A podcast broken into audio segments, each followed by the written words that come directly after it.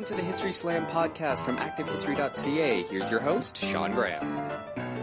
Thank you, Adam. Welcome to History Slam, everybody. I am Sean Graham coming at you today, nearly live from Ottawa, Ontario, a uh, where it's still raining as we're recording this. So uh, hope everyone's doing okay, not only here in the nation's capital, but certainly out east as well with all the flooding.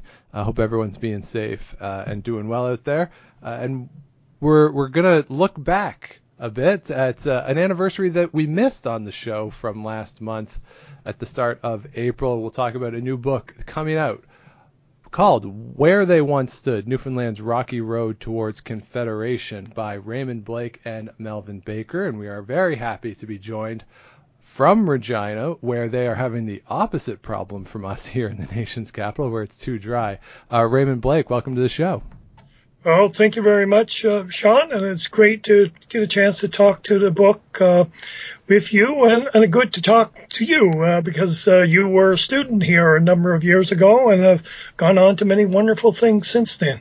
Well, thank you. Yes, it is. Uh, it is exciting to, to get a chance to, to talk whenever I get a chance to talk to anybody from the University of Regina, and you in particular. If if memory serves, uh, and this is, I guess, maybe how bad my memory is. I'm pretty sure you were on my committee I think I was. Yeah. Uh, I, I, think I was, and if I my memory is correct, it was an easy committee to be on.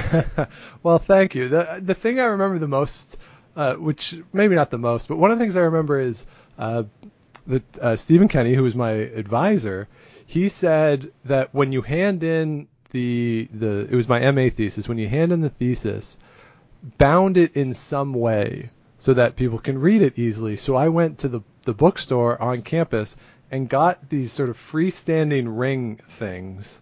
Uh, and hole punched it and put the rings on it and handed it to each reader. Uh, I don't know why that sticks out in my mind, but it really does as one of my lasting memories. It's one of the only things I bought at the U of R bookstore too. um, so no, so yeah, I, I love uh, I loved my time in Regina and always happy to uh, to reminisce. But uh, but let's talk about Newfoundland and this book because this is the 70th anniversary of Newfoundland's joining Confederation.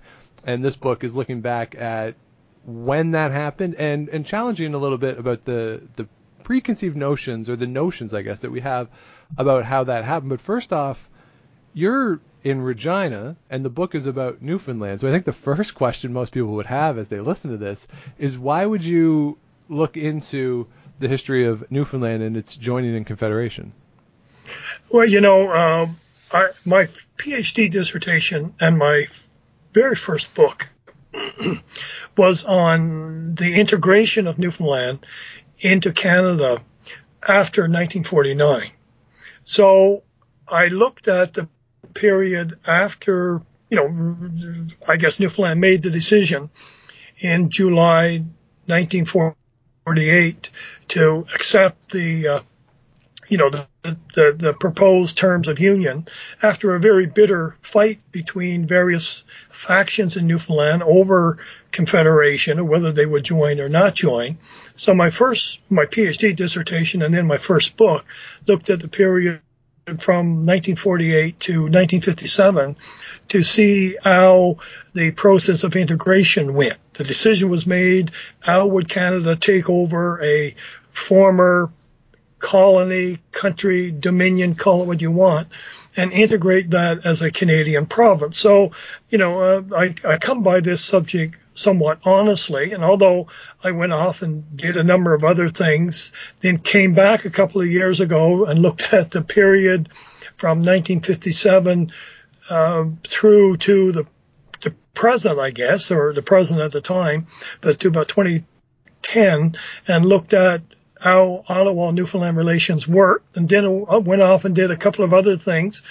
And now for this book, I work with Melvin Baker, an archivist at Memorial University, and said, well, let's go back and look at the period that led up to 1948. So in a way, this is a bit of a trilogy, uh, not quite of the Harry Potter seven you know, seven book series, nor as interesting nor as lucrative.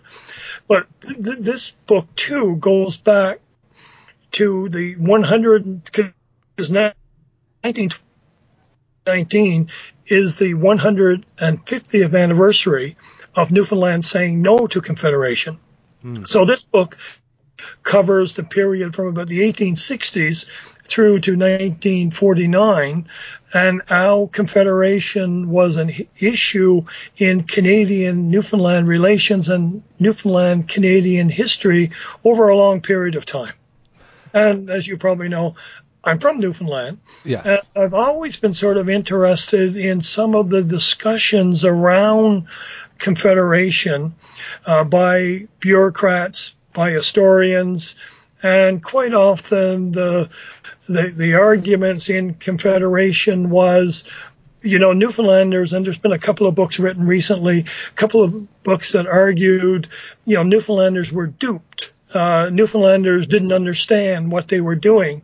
And in many ways, I suppose we were talking a little bit, probably a lot, my great grandfather and you know my grandmother and even my parents who you know my mom was born in 1919 so she could have voted and or did vote in 1949 and the fact that the arguments were always made that Newfoundlanders didn't understand Newfoundlanders were I guess you know the stereotypical image of Newfoundlanders not being particularly savvy to politics. I guess we were talking about you know the people that you know well, I guess not the actual, uh, you know, many of my generation wouldn't have been born at that time, but certainly our parents and great grandparents were, and to sort of see them in sort of a less than uh, a complimentary way that they were duped, they were stupid, they didn't understand.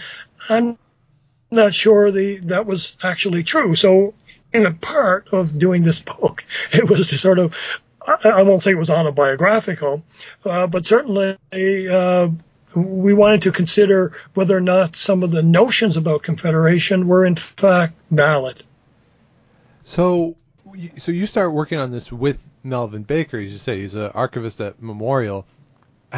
So, what is then the divide? I mean, you are a, political historian. He's he's an archivist. How do we come about this? What is your process in terms of getting the material, getting at it, and, and trying to navigate these waters? I mean, Regina St. John's are not exactly right beside each other, and uh, you know, and, and two and two, I assume very different approaches as well, given your different uh, professions. Yeah, you, you, know, well, Melvin is a is a not only a, a, a, wonderful archivist, but he's done quite a bit on Newfoundland history as well.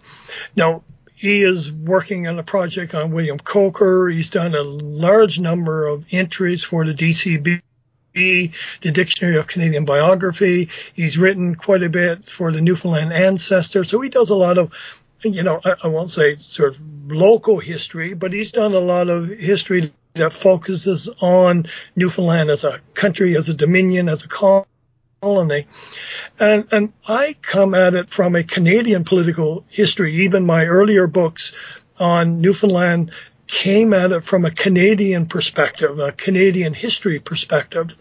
So I, and, and I really don't know a lot of the Newfoundland history other than the history that comes from my approach as a Canadian political historian. So much of my research is in Ottawa, uh, you know, in the in the London archives, um, but certainly in in the National Archives in Ottawa is comes at it more from a Newfoundland archive. So he knows the Newfoundland archives extremely well. I know it, you know, much less well. And his work would not take him generally to the to the national archives and the and the government records and the personal records of prime ministers and and and politicians in Ottawa. So in that sense, it was a very good marriage because he knew the Newfoundland stuff. I knew the Canadian and the British stuff, and so when we try to do this book together, it it works well.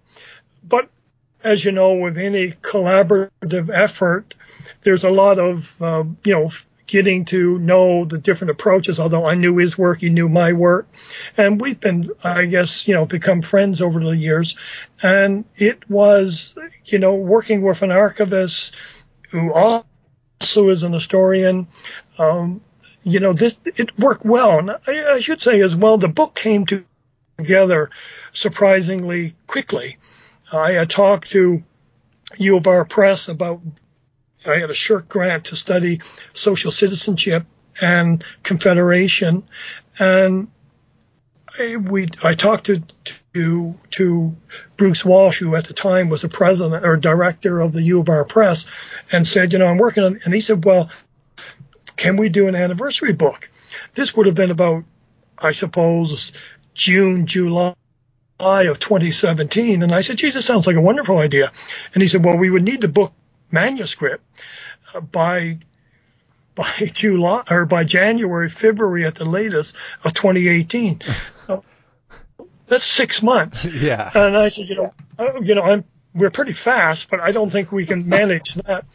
But anyhow, we did. We got the manuscript in in about six months, and uh, we worked, you know, well together, Melvin and I, and you know, just commuting between St. John's and, and, and Regina is not easy. But we, we managed to put the manuscript together, and in the end, it turned out to be, you know, it turned out to be very, very, very good manuscript. It went through the peer review process. It went to AIDS scholarly publication. Uh, the U of R had two readers, of course, uh, and came back with no significant revisions. The manuscript uh, was turned around very quickly by reviewers, and, and, and it was given an excellent rating by uh, the AIDS Scholarly Publication readers. And um, so it, it worked well. So we think we have a very readable manual. Then we tried to do it as well because it was an anniversary book in some ways to make it a more accessible book than uh, probably your typical than your typical academic academic work. Yeah, you realize that people who have written books uh, all across the country now, maybe all across the world, who, who listen to us, are cursing you right now for talking about how quickly it all happened. Like, you know, people are going to be angry about how smooth and, and quick you're describing this process. Well, you know, there were there were hiccups along the way, and uh, Melvin and I we had some disagreements over a variety of things. But I think in when you do a book like this, someone has to have the final word, and you can't continue to go back and forth on, uh, you know, on, on on matters of interpretation or, you know, in the Newfoundland experience, you know, when exactly did it become a dominion? Uh, was it in 1908? Was it in 1919? Was the Statute of Westminster? But we agreed that one of us would have the final say on all these sorts of things. And I think once you agree that that you know one person has expertise in one area another person has expertise in the other and you're willing to sort of let go. And as academics and as you know sean from your own experience in your own writing um, you know there comes a time when you got to sort of okay that's the in this case i'll defer to melvin. In the other cases he would defer to me. And once you make that decision you move on. Yes. Yeah, yeah, you do have to. I remember during my undergrad, I had a professor uh, when I was at the, the University of the West Indies. He he had his new book. We were in his office, and the box of books had just showed up, and he pulled one out, and he said, whenever like a year ago, they asked me to cut a chapter, and I was so mad when they asked me to cut a chapter, and now I look in this book, I have no idea where it would have been. Like I don't remember it at all. So yeah, like yeah. you just yeah, you defer. It's it's a give and take, and ultimately, like you say, that if the end product is good, that's all that really matters. That's right. Yeah. So so let's get into this a little bit. One, I, I, so I was in St. John's for the first time in February, and I've always been fascinated by Newfoundland politics and sort of Newfoundland identity and, and the culture of the island a little bit. And one of the things that comes up a lot in sort of the iconography of, of Newfoundland as it relates to the rest of the country is Joey Smallwood and the idea of Joey Smallwood as the last father of Confederation uh, and, and pushing for for the for Newfoundland and what you say colony dominion however you want to refer to it before 49 as as this father of Confederation. But I, I want to start just a little earlier because one of the things that this book gets into is why Newfoundlanders rejected Confederation, as you said, in the 1860s and perhaps arguing why they were correct to do so in the 1860s. Uh, so, so that is so because because that then takes us on this journey to 1949 and, and the shift that takes place. So what is the hesitation early on? Because certainly I, I think a lot of people have this idea that in 19 or 1867 the, the, the Atlantic provinces were sort of being browbeaten to try and join Confederation. So so what's the case in Newfoundland in the 1860s to not join?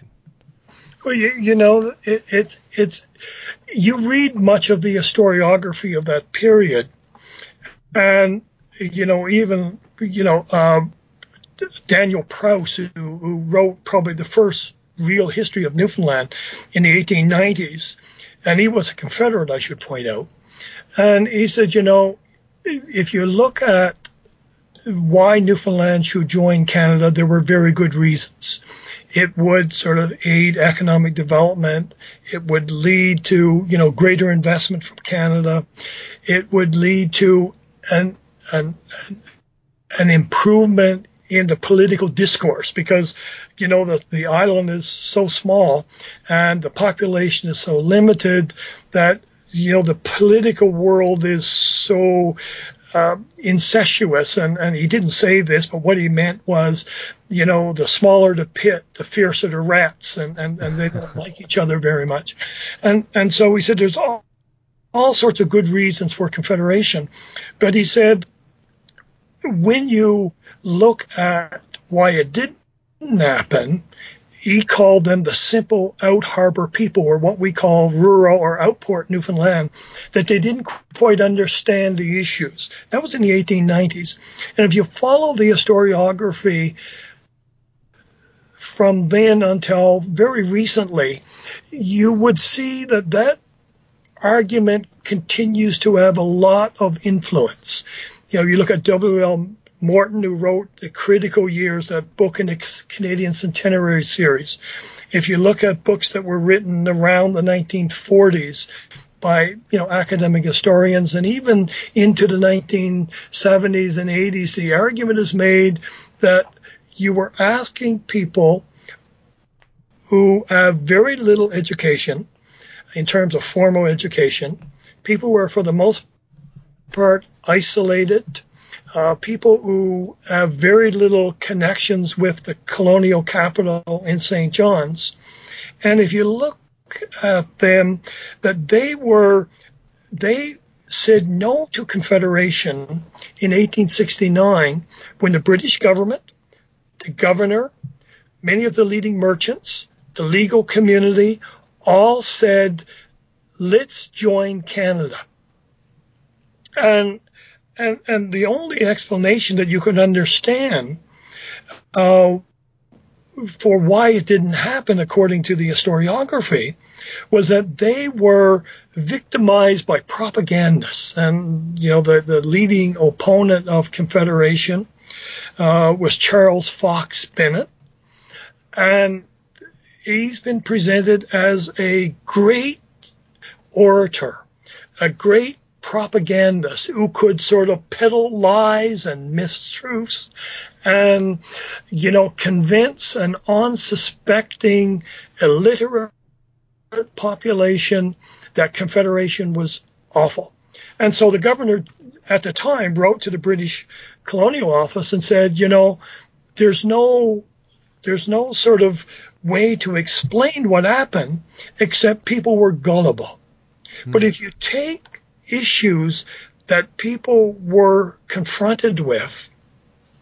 One, taxation.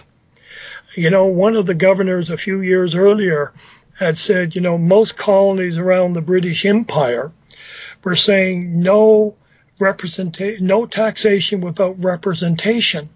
And the governor wrote, Bannerman, Governor Bannerman, uh, wrote and said, you know, in Newfoundland is the reverse. What they want is representation without taxation. So there was a great, and he argued to the British, or pointed out to the British government that there's a great fear of taxation in Newfoundland, not in terms of income tax, but customs taxes, uh, tariffs, excise taxes, and these saying municipal taxes, completely opposed. So there was a real sense in Newfoundland, and, and this is now being sort of, you know, the big argument about Confederation, you know, the Canadian Confederation Confederation was there were some real arguments about was it Tory, was it liberal, and and the idea of banks and taxation and big governments. People were worried about this in Nova Scotia, for example, and in, in Upper and Lower Canada as well. And and so what Charles Fox Bennett did is he went around Newfoundland and campaigned quite vigorously and said, what you are doing and what you're being asked to do in 1869, joining Canada, was to surrender your democratically elected government in Newfoundland, responsible government came in 1855, and you're asked to give this up and tr- transfer power to a faraway, distant place in Ottawa rather than St. John's. And what are they going to do for you? Hmm. It's a distant government. Most people couldn't even fathom where Ottawa was. And so they're asked to surrender their colonial legislature for one up somewhere or another in mainland Canada and trust them to do what's right. Hmm. And they said, well, you know, this is a pretty, we're taking quite a leap of faith. The other thing that Charles Fox Bennett did, in addition to taxation, was to talk about why do the Canadians want Confederation? and he said is to protect themselves from the Americans, the invasion of the United States. And he said, you know what this might mean? Military service, conscription. And, and in Newfoundland, you know, we're not far away in 1860 from the Napoleonic Wars, the War of 1812. And, and they were quite familiar with British impressment into the Royal Navy. And as late as 1917, we found the records of the governor going around uh, in 1917 to charge, you know, just sort of try to recruit for the for the First World War, and to keep an eye on the outlying areas to make sure that German submarines weren't taking shelter in uh, in some of the inlets and bays. And when the governor arrived in Newfoundland, in some of those outport communities, in his words, there were only women folk. Where are the men? Hmm. And this is 1917. And talking to them, he discovered that the women folk, in his word, had sent the men to hide in the forests because the governor was coming on a military, a naval ship. And when they saw the ship coming in, they figured, oh, this is the British coming again to impress the soldiers or the men into the Navy. So that's 1917.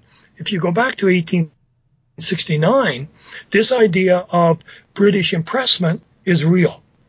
And so when Bennett, the anti-Confederate, begins to talk about Confederation and the men married and unmarried will be pressed into the British, into the Canadian military and their bones will be bleached on the desert sands of the Canadian West to protect the the new country from the Americans, and they had no quarrel with the Americans. So the uh, issue of conscription and taxation, the two most onerous responsibilities of citizenship, played well. And what we argue is that even though those people in Outport, Newfoundland, were uneducated, uh, you know, in, in a formal sense, had, had a worldview and they were extremely worried about what this new political arrangement would mean in terms of a distant government managing their affairs. And so they weren't stupid. They were at a worldview. And in their worldview, this confederation arrangement was not going to lead to anything that was beneficial. So rather than being being sort of victimized by a by a you know, a demagogue, a propagandist, what they had was a narrative, a narrative that worried them. Increased taxation, military service, loss of nation, the loss of responsible government, the loss of Newfoundland as a separate entity. But they had control of their own affairs. And so the, the narrative that was put to them in 1869 was one that many were worried about. And so we think they made an informed decision and one that fitted into their own sort of view of the world and fitted into their own circumstances. And that's, I think that's fair and, and legitimate, certainly. But how much does the fact that this is an island play into what that worldview is because I mean you mentioned there's no quarrel with the Americans. There's fear of British with impressment. Uh, you know, I, I I can't imagine it's even close to the same thing. But the other island doesn't join in 1867 either. Like, how much is there an island culture and an isolation that goes along with being on an island, like that physical isolation that makes these communities perhaps a little more wary or a little more conservative of joining into confederation than perhaps we see elsewhere? I, I think it, it, it, no, whether or not it's an island, I'm not sure, matters a lot. But the fact that they were self-contained as a, as a colony, because right. some of the things that were played out in Newfoundland were also some of the things that Phil Buckner talks about throughout the Maritimes in Nova Scotia and in New Brunswick and certainly in PEI. Uh, the fear of a distant government, what is this new government going to do for us?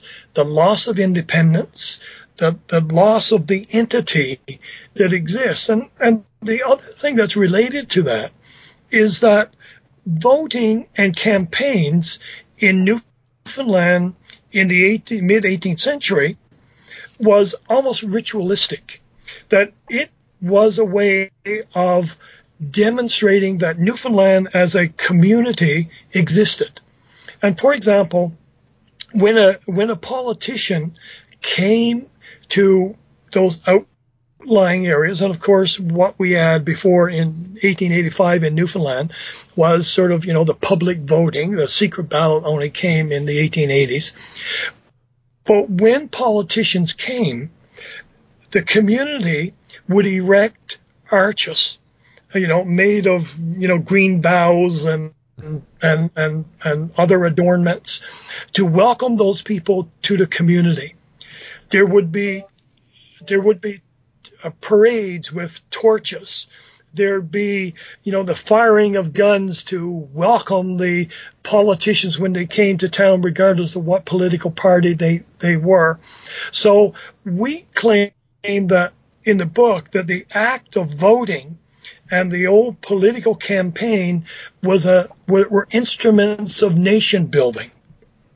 And and in this process, this election of 1869, just voting themselves, just the act of voting and campaigns, was a manifestation of a national entity that was separate and distinct, that gave people almost made them appear to be I guess not made them appear to be, but was a sign of British citizenship. And so why would you give that up and join with a country like Canada, which because of your island and your fishing industry, your connections were to New England, uh, were to the, to the West Indies, were, were to Portugal and Spain and England itself. And so building a transcontinental railway or, or an intercolonial railway from, you know, from Quebec down to Halifax had no great appeal because your world was somewhere else. Uh, which makes sense, certainly, and it speaks to the larger issue of sort of the two big North American countries and how they're formulated and the borders being where they are, and maybe they don't make all that much sense. But it, it also makes me wonder about the idea of if there is this this idea of, of what a Newfoundlander is and this this internal culture to the island, people have to buy into that certainly.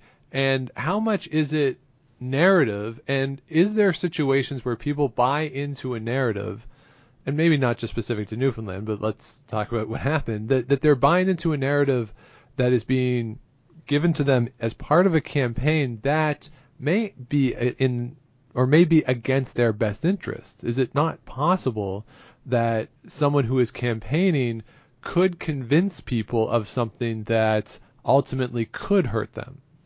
I think you're absolutely right. And, and you know, voters can do irrational things. uh, and sometimes for what they think are very good reasons, but in in hindsight may not be. One of the things that Charles Fox Bennett did in the anti-Confederate uh, campaign was to create this narrative of who they were, but he also created a narrative that we can manage our own affairs. Right. And Charles Fox Bennett was unlike many merchants in Newfoundland in that he had invested, although he lived for part of the year in in, in England, uh, but he had invested in breweries, distilleries. He had uh, developed a mine. He was very keen on sort of developing the interior and a model which was not unlike the Canadian national policy. And he continued to to not only say you know patriotism, but he began to express notions of development along the similar model that Canada and the United States were doing. And he, he convinced people we can do it on our own. We don't need to team up with, of course, uh, you know, Quebec was a factor. And, you know, Quebec and, uh, you know, many of the wars that have been fought in Newfoundland throughout its history were the British and the French. Mm-hmm. And, and it was not uncommon for, you know, parts of Newfoundland to be pillaged by uh, the French and their indigenous allies. And, and so that was an issue as well and and and people, of course, you know, had no great affinity for for France. France still occupied parts of the Newfoundland uh, coastline, and they would continue to do so until 1901, 1902. Uh, the French shore that were given in the Treaty of Utrecht in 1713. So this too was presented as a problem that had to be rectified. And and you know, do we want more and closer relations with with the French in Quebec? And of course, the other big issue is the Catholic, the, the Catholic Church. And there was a great fear about denominational education being threatened in the new sort of, you know, British Union that would emerge from Confederation in the 1860s. So, so that played in as well. So it, it's complicated. Um, uh, but all of these things were people were reminded of them in the narrative that was created in that moment. And I think a little bit later on, people begin to realize that, oh, geez, you know, this this narrative that was created is not working out the way that we had thought that it would. Right. So so let's jump uh, let's jump ahead then to uh, sort of the, how things change. I think that the narrative that I've always been presented with Newfoundland and, and this is how it gets presented in part at Beaumont Hamel uh, over in France. So, you know, this isn't just the way it's been presented to me elsewhere, but certainly, I guess the official Veterans Affairs version is that the First World War happens, uh, Beaumont Hamel happens, uh, amongst other things, and the Newfoundland, the Royal Newfoundland Regiment gets. Uh, they, they lose a lot of men, and there's a lost generation in Newfoundland of men, and the war financially hits Newfoundland harder than other people. The the debt is not able to be serviced. 1930s come around, the the government falls. There's the commission that comes in, and then after the Second World War, it's basically put to the people that we're, we the British we're not doing this anymore. You're joining Confederation, and that's sort of a, a very general overview of how it's always been presented to me.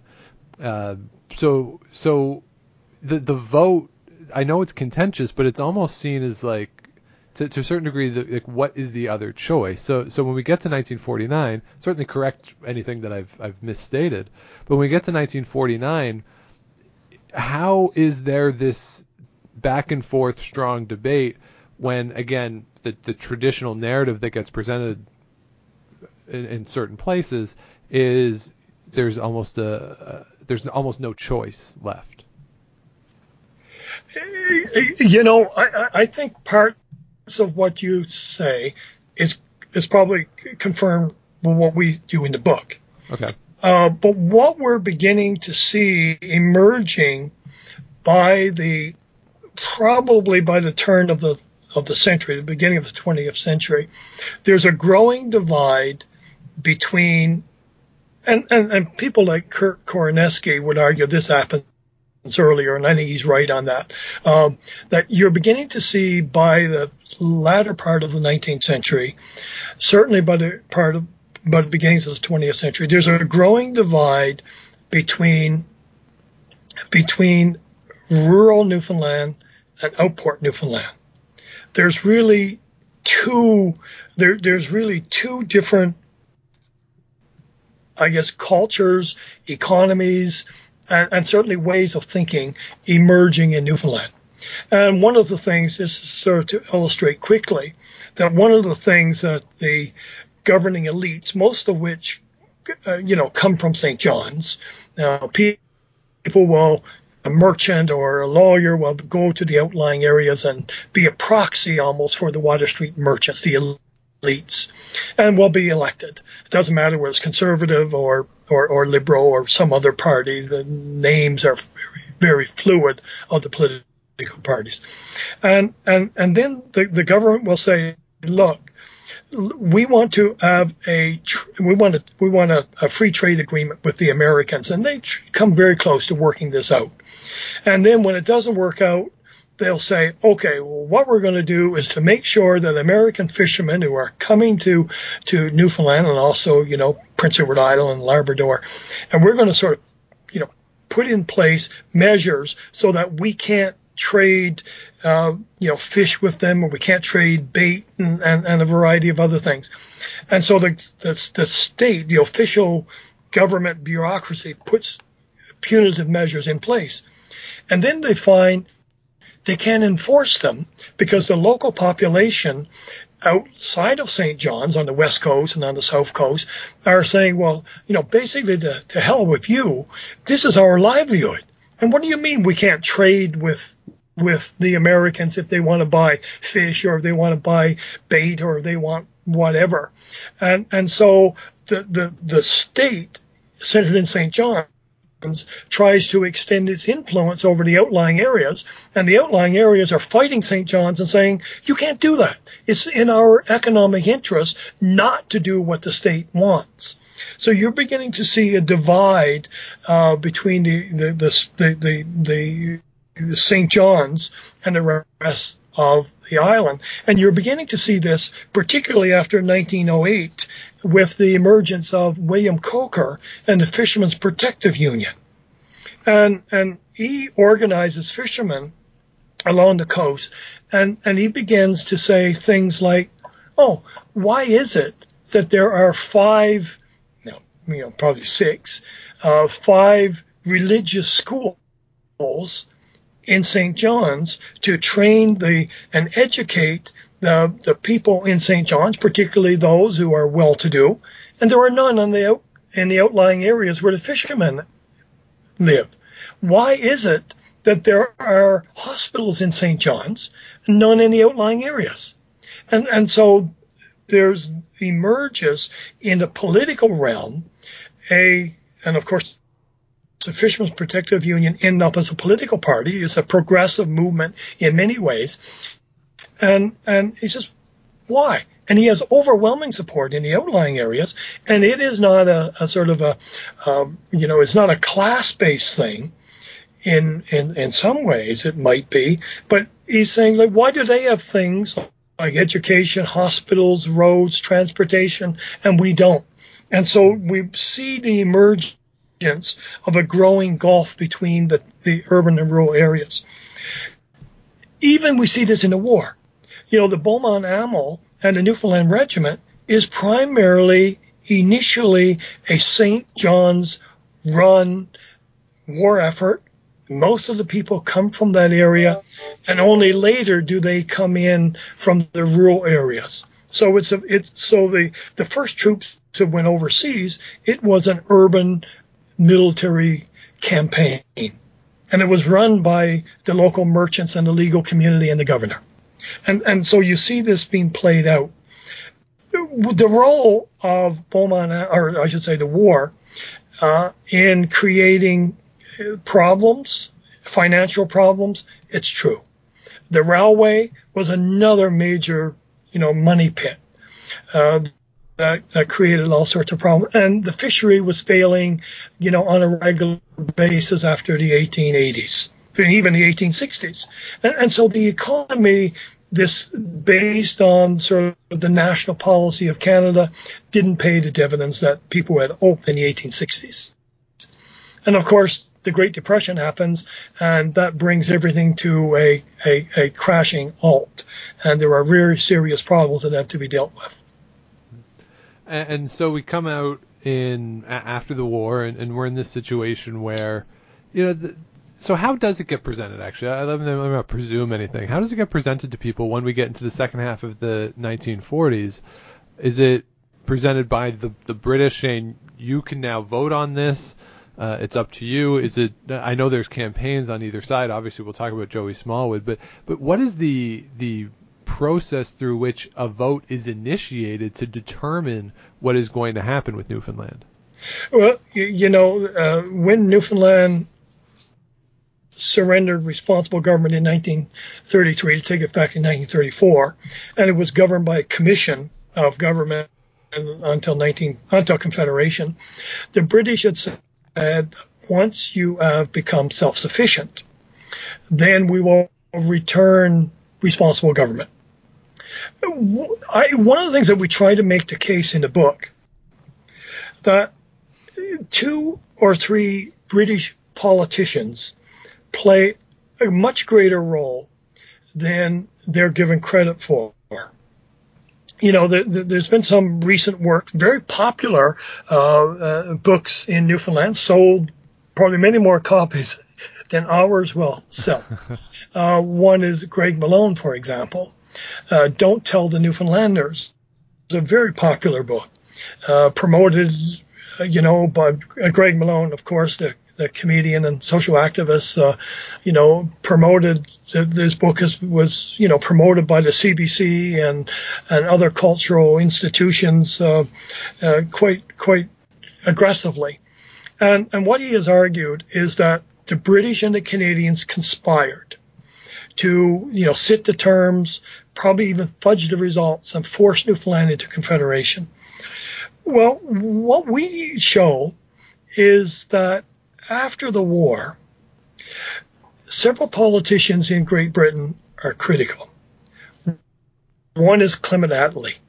Clement Attlee is, you know, the leader of the Labour Party in the UK, becomes the uh, Dominion Affairs Minister in Churchill's government uh, in the ni- early 1940s.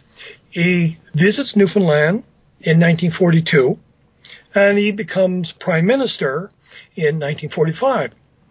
And one of the things that Clement Attlee, he's a socialist, uh, you know, very much involved in the Fabian movement.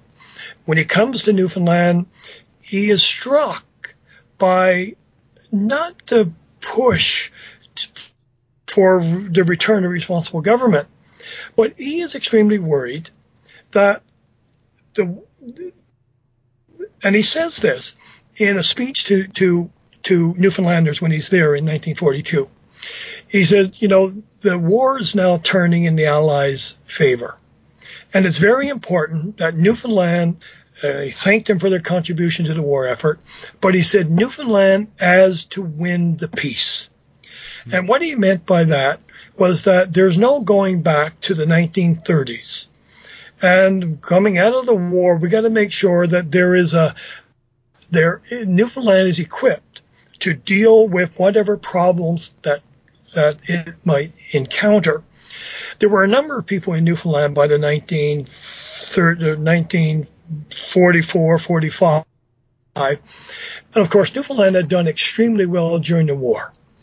It had, you know, was running budget deficits for years with the American spending, Canadian spending, to a lesser extent, British spending in Newfoundland, it's turning a surplus.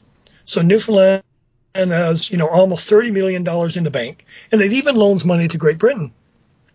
But what Attlee says is that the wartime conditions in Newfoundland unlike in Canada, where there were all sorts of industries that were producing things for the war, could be converted into domestic production, none of that happened in Newfoundland. Newfoundland got a surplus in simply because spending on the military bases. Once the war is over, that's going to dry up. That's not going to happen. That's not going to continue. And so he tells Newfoundlanders that they have to be aware of the fact that wartime conditions didn't make Newfoundland's economy any stronger. And that going forward, they have to be very careful about how they do things. And he was concerned that Newfoundland could no more stand on its own going forward after the war than it could that led up to the 1920s and 30s and the surrender of responsible, responsible government. So what he is saying is that, you know, be careful going forward. And, and he didn't think they could manage as a separate independent nation. At the same time, he realizes that it can no longer be governed by commission. This was a war, you know, for freedoms and democracy and, and so on. So he realizes that responsible government has to be returned. And he proposes, as do a number of others, that there be a constituent assembly, a national assembly to consider the way forward. But what he does, and, and this is critical, I think, he said we can't put the same people back in charge after, you know, we, we go forward that were in charge prior to. In other words, he is worried about the merchants, the elites, and he wants to have a place for what he calls ordinary citizens. So when he created the National Convention, he put in a residency requirement that it can't be as it was in the past that the merchants and the elites and their uh, and, and their representatives will will control this show. He wanted, as he wanted for Great Britain, a greater democracy, a greater respect for the ordinary citizen. Now, he didn't get many fishermen running in the National Convention. There were, uh, you know, uh, um, the, the, the number it, it, escapes me right now, but something like uh, 40, 45, I believe it was 45 representatives that they would that they would come together, but it was people from not just St. John's, but cooperative workers, teachers, ministers, social workers, others from throughout the province would come together in this constituent assembly, this national assembly, and make a recommendation. I think if Attlee had not done that, there might have been a different outcome in 1949. So Attlee's role and Lord Cranborne uh, and, and, others who were involved, I, I, think we need to know more about those people. But we try to make the case in the book. We need more research, but they played a critical role in the outcome, not because they forced Newfoundland into Canada, but because it brought other people into the political dialogue which would have been ignored otherwise. And one of those people that were brought in, of course, was Joseph R. Smallwood. Yes, so so Joey Smallwood sort of picks up that mode of it, but but why then? I mean, because everything you said there sounds very good for the people of of Newfoundland. So what is the argument against uh, joining, and why is it then believed by some, and how does this narrative exist that the people who vote for it are duped into it because the the case that you just made that that is being made on the side of the British and later by Joey Smallwood seems rational and, and reasonable given what had happened over the previous 80 years. Yes, well, I think there are there there are two or three things that are critical here. Uh, one, the the leaders of the Responsible Government League that wanted to return to responsible government and were opposed to Confederation, they they were conservative. This is and what we our our our basic argument on this moment of Confederation is that what becomes important in the you know we see this being played out in the Fishermen's Protective Union. Uh, we see it being played out in the progressive movement we see it being played out in the Great Depression and certainly during the war, is there's a realization that social policy and economic policy are really two sides of the same coin. And what we argue in the book is that social citizenship emerges as the major dynamic. It is the dynamism of the period.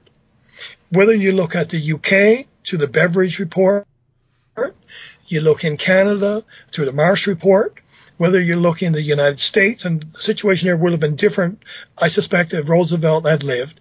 Um, but you look at Australia, you look at New Zealand, that there's a notion that the state has a responsibility to care for its citizens in the normal course of living and not just in moments of dire crisis. And and this is the this is the new dialogue. And if you read all of the convention reports where all the convention debates and reports in the National Convention was sat for about two years and a bit. Um, they're all re- recorded. They they've been now available uh, in book or electronic form. And if you read those debates, those that wanted confederation are talking about the role of the state, that the state has to provide, you know, uh, protection against ill health, assistance with children, dealing with elderly, dealing with education, providing social services to end isolation, things like electricity, electrification, these these sorts of things are is what is talked about in the in, in the National Convention by Newfoundlanders. They talk about the curse of isolation. Um, you know, there's no roads. They talk about no medical facilities. They talk about the lack of education and schooling. Literacy rates are awful. There's no insurance for fishermen. And, and there's no protection against ill health. And, and so what we have argued is that in the debates, there's this sense that Newfoundland, like Canada, like New Zealand, like Australia, are beginning to want the state to provide certain basic protections. And those that come to the National Convention, only one of them come as a Confederate, and that's Joseph Smallwood. The others come with these from the cooperative movement.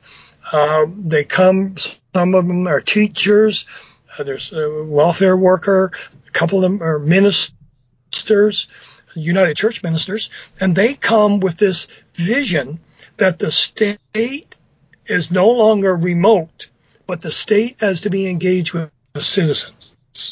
We call this social citizenship, um, you know, uh, borrowing from some of the, the, the literature that exists on this. And, and we say that this is the critical issue that Newfoundlanders are debating. And, and the, and the National Convention is broadcast it's taped and broadcast over the Newfoundland Broadcasting Corporation when they're in session. And so every night people gather around their radio and they're being told, we believe that Newfoundland going forward as to embrace the state and to see what the state can do for you, as is happening in Britain, as is happening in Canada, with unemployment insurance in Canada, family allowances. And those who are opposed to Confederation, they say, no, if we have children, we'll take care of them ourselves. We don't want the federation or we don't want the state to do this. If we have to deal with unemployment, no, a good job is the best protection against unemployment. Not some sort of insurance program that workers pay into. And, and so they not only, uh, you know, oppose that's why I said they were conservative. That not only do they oppose social programs, but they denigrate them. They mm-hmm. call them one of the leaders of the Responsible Government League talks about the family allowances as the most inequitous bill that ever passed a Canadian Parliament. It is just sheer evil to think that we are going to give money to parents to raise help raise their children. So so what we try to argue is that social citizenship becomes the issue. And the Confederates make the case that this has to be the new dynamism in in Newfoundland. This has to be the new way of of, of governing. This has to be a new relationship between the state and citizen. And, and we argue that this is the pivotal moment in, in Confederation debate, whereas baby bonuses or family allowances were seen as bribes. And we talked about narrative in 1869. The narrative in 18 in 1948 49 is social citizenship, a new relationship between state and citizen that provides protections for for for citizens that provides education that provides transportation that provides transfers to citizens. And and we, we and that then becomes the critical question in the confederation debates. And, and that seems that it makes sense that that would be divided along rural urban lines because in urban settings or a place like St. John's, I, it's weird. I, I call St. John's an urban setting, but yeah.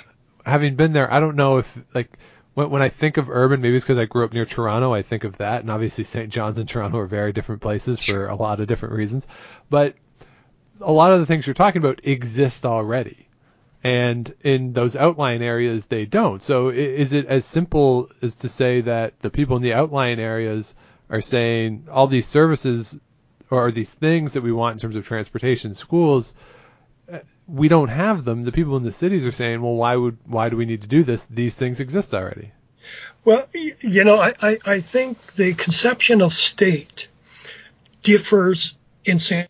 John's than it does in outlying areas. As you say, the hospitals are there, the you know the sanatorium for tuberculosis. If anyone wants to sort of do any post secondary new before 1949 there was a two-year college it was in st john's um, so people had to go there and, and and so they had a different their state was their state was more i guess apparent to them and they could look at instruments of the state and see evidence of it in uh, in St. John's, whereas they could not. Many people in the outport areas did not see that at all, and and I think that if you look at the you know the conception of what the state has provided, there's evidence of that in you know in St. John's, whereas that would that would not be that would not be the, the case. Uh, that would not be the case in the outlying areas. The other item that I think, you know, when we talk about social citizenship, it, it as being sort of the major driver. But you know, the other thing is there were concerns as well uh, amongst uh, the Catholic population about losing denominational schools. There were concerns about you know uh, divorce. Uh, and St. John's was, you know, at least parts of St. John's were, you know, 50% Catholic. Uh, the the priests were the bishop was opposed to confederation, and you we can't minimize that. We don't think it was the critical factor, but it was a factor, and and we acknowledge that. And you know, in even in St. John's, a third of the population voted for Confederation. Hmm.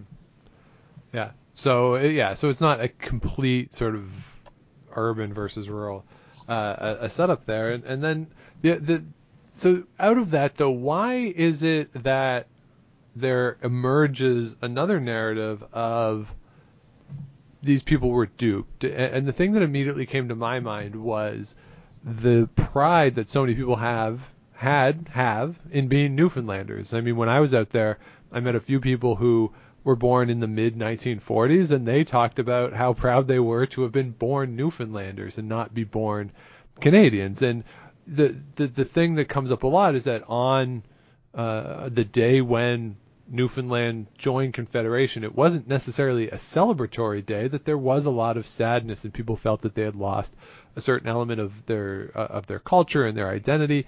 So does that feed in then retrospectively into how we look at the vote and we look at people even people who maybe voted to join confederation you can vote for confederation and still be sad to no longer be this independent entity.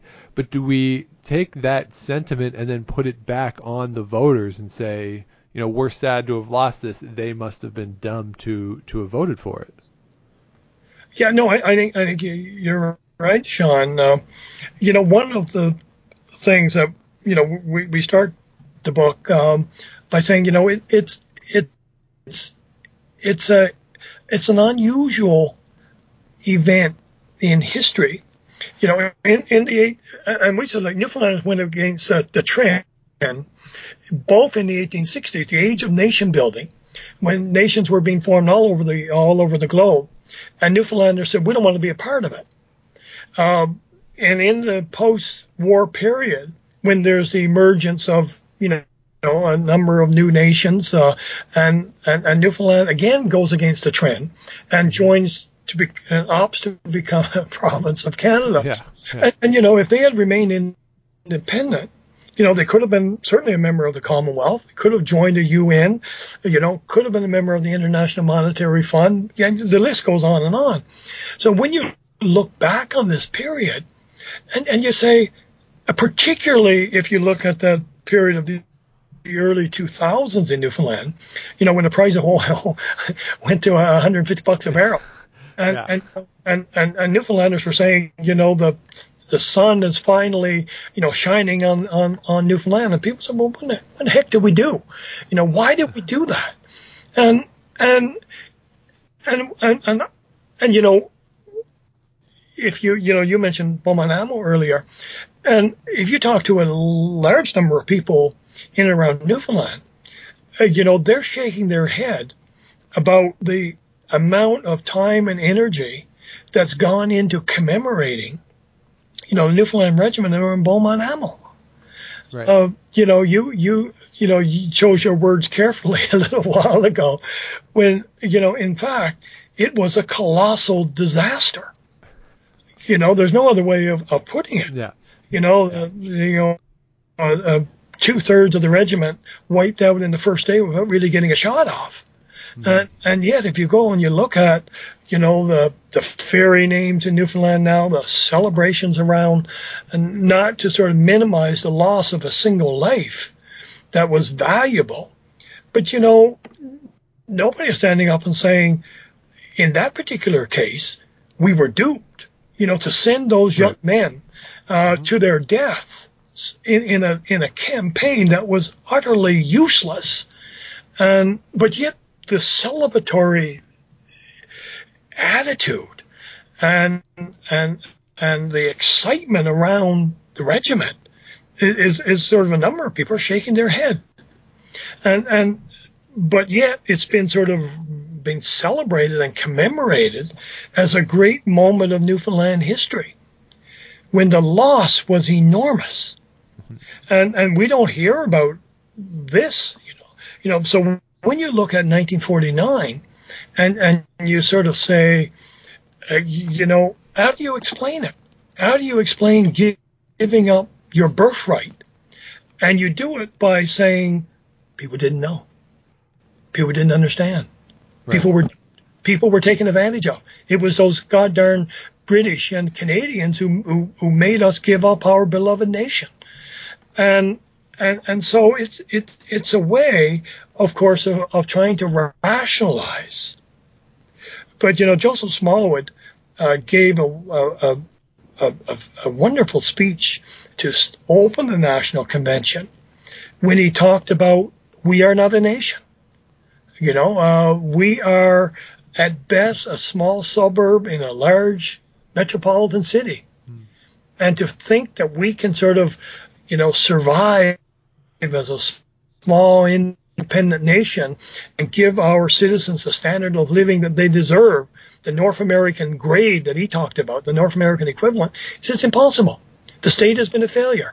You know, we had hoped after 1869 that we could sort of, you know, build a vibrant nation to rival Canada and the United States, certainly not in terms of size, but in terms of the type of, of, of the type of well-being that citizens can expect in a nation state. that we failed miserably. And, and so he, saw the future not as independence, the past, not as a place to turn, but a place from which to escape. That is a very, that's taking, you know, that's more than scraping, you know, the scab and the wound. This is, in, yes. this is inserting the knife and twisting it every which way you can imagine. And, and so people are now trying to make sense of what happened. And we believe one way to do that is to blame somebody else. You know, to blame somebody, and this is, you know, this is the the the the the, the new, and Jerry Bannister talks about this in much more eloquently than I can. But but you know, this is a way that that in in, in Newfoundland nationalism throughout the 19th and early part of the 20th century, probably most of the 20th century, was to say Newfoundland faced great obstacles, and we tried to overcome them where possible. Today, Newfoundland nationalism is more of we're a victim. Someone else is to blame for us. And when you look at Confederation, the people who lived at the time, it's extraordinary. You know, when we talk of uh, probably the most famous or infamous referendum, and referendums are blunt instruments with which to gauge public opinion. That if you look at Brexit, you know, 50 odd percent, 52 percent voting to leave, 48 percent stay, you know, that is still a mess. In Newfoundland, 1948, 52 percent voted to become a part of Canada, 48 percent to remain independent, within months, the 48% had come around to the other side. Hmm. Sure, or there would be individuals who would say, you know, April 1, what an awful thing happened last year or two years ago or 10 years or 20 or 50 years ago. But as a group of people, Newfoundlanders accept the Confederation instantly. And right. many of those that had been opposed went to the other side very, very quickly. So there's been no active campaign in this, you know, 70 odd years to, to reverse the decision. Right. so, so you mentioned Brexit there too, and, and it brings up an interesting point because in both the examples, 1869 and 1949, we have cases where people are accusing those in the outport areas of being duped and not being very smart and not really understanding sort of this worldview. And that relates certainly to what happens today uh, in contemporary politics. Uh, people who voted for Brexit, uh, people who voted for Donald Trump, people who voted for Jason Kenney often are accused by people in large urban centers who largely are on the left who to, to say that oh you don't really understand this. You're not smart enough. How like how can you do this? And like you're ignoring all of these different things. And the pushback that you know when you listen to voters who voted for Brexit who voted for Donald Trump voted for Jason Kenney and so on and so forth they're saying no we understand what's going on. This serves us better than the alternative.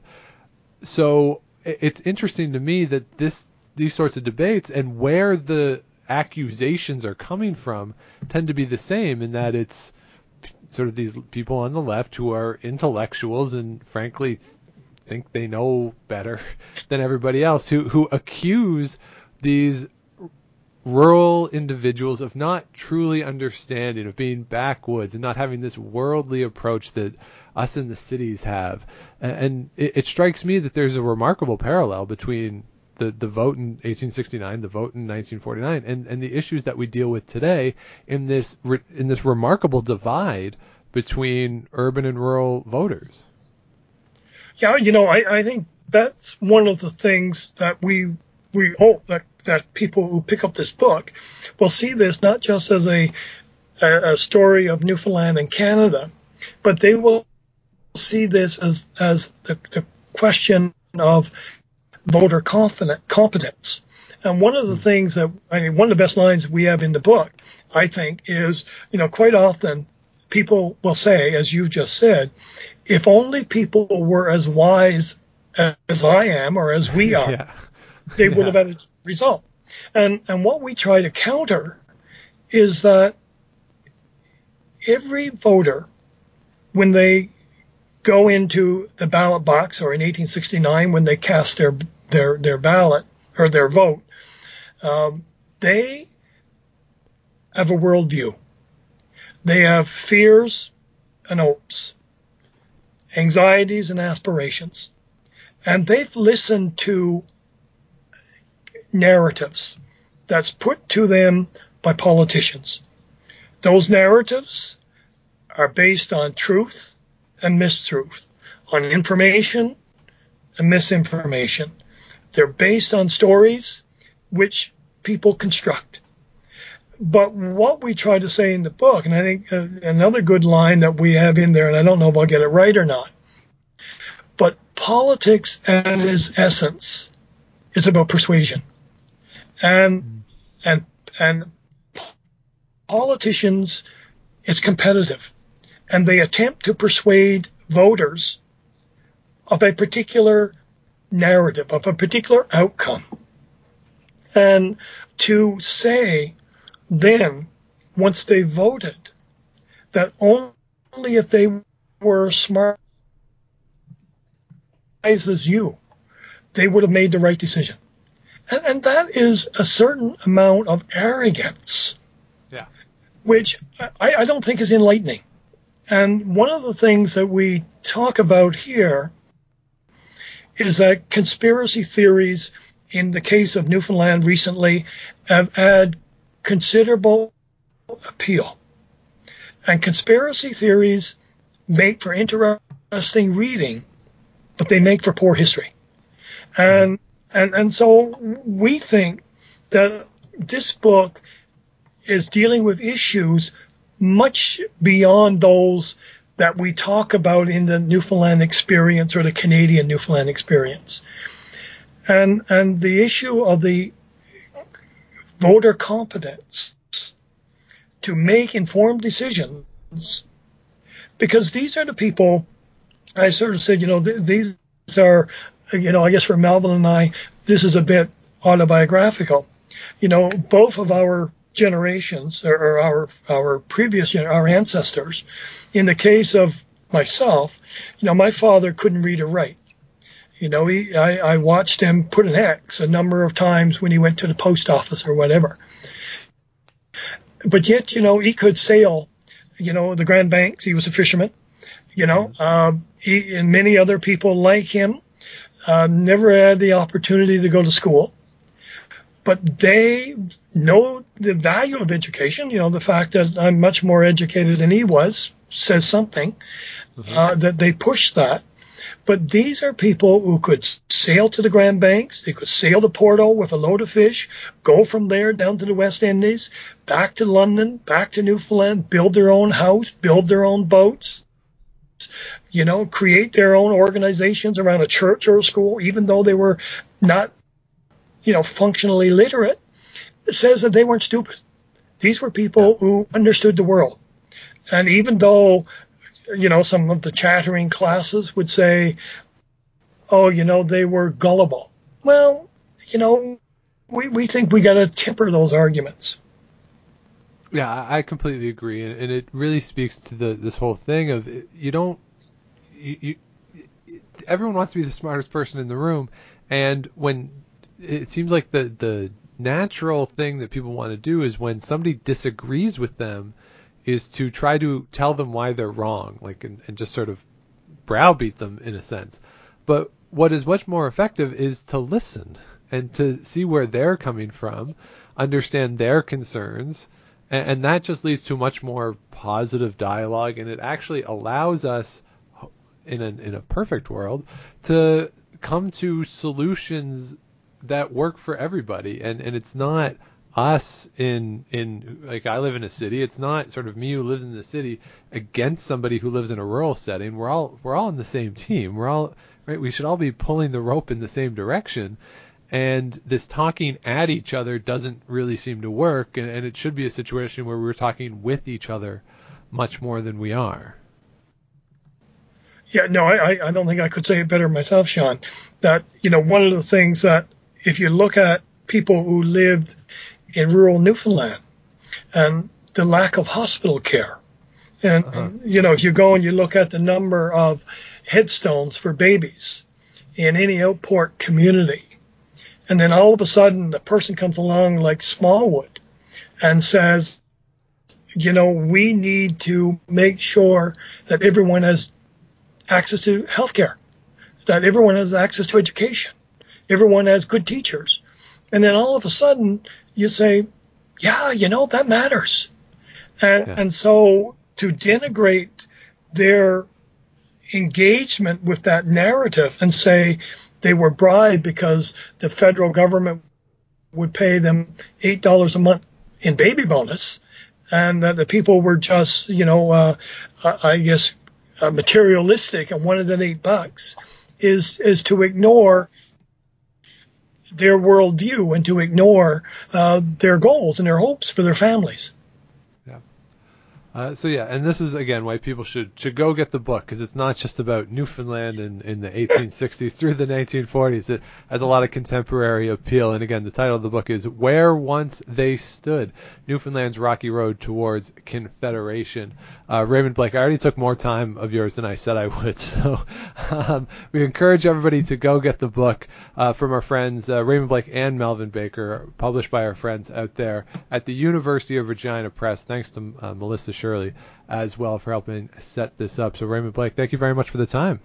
Thank you, uh, Sean. It's been wonderful, and best of luck with everything. All right, thank you very much.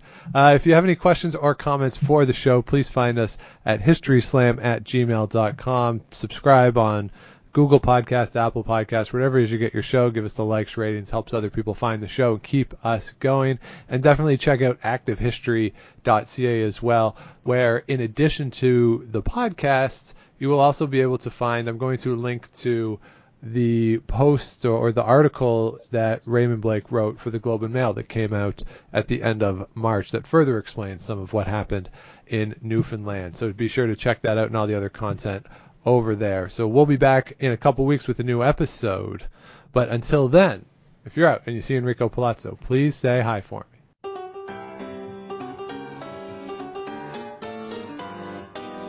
Thanks for listening to the History Slam podcast. Be sure to check out Active History for more features, articles, and be sure to subscribe on iTunes.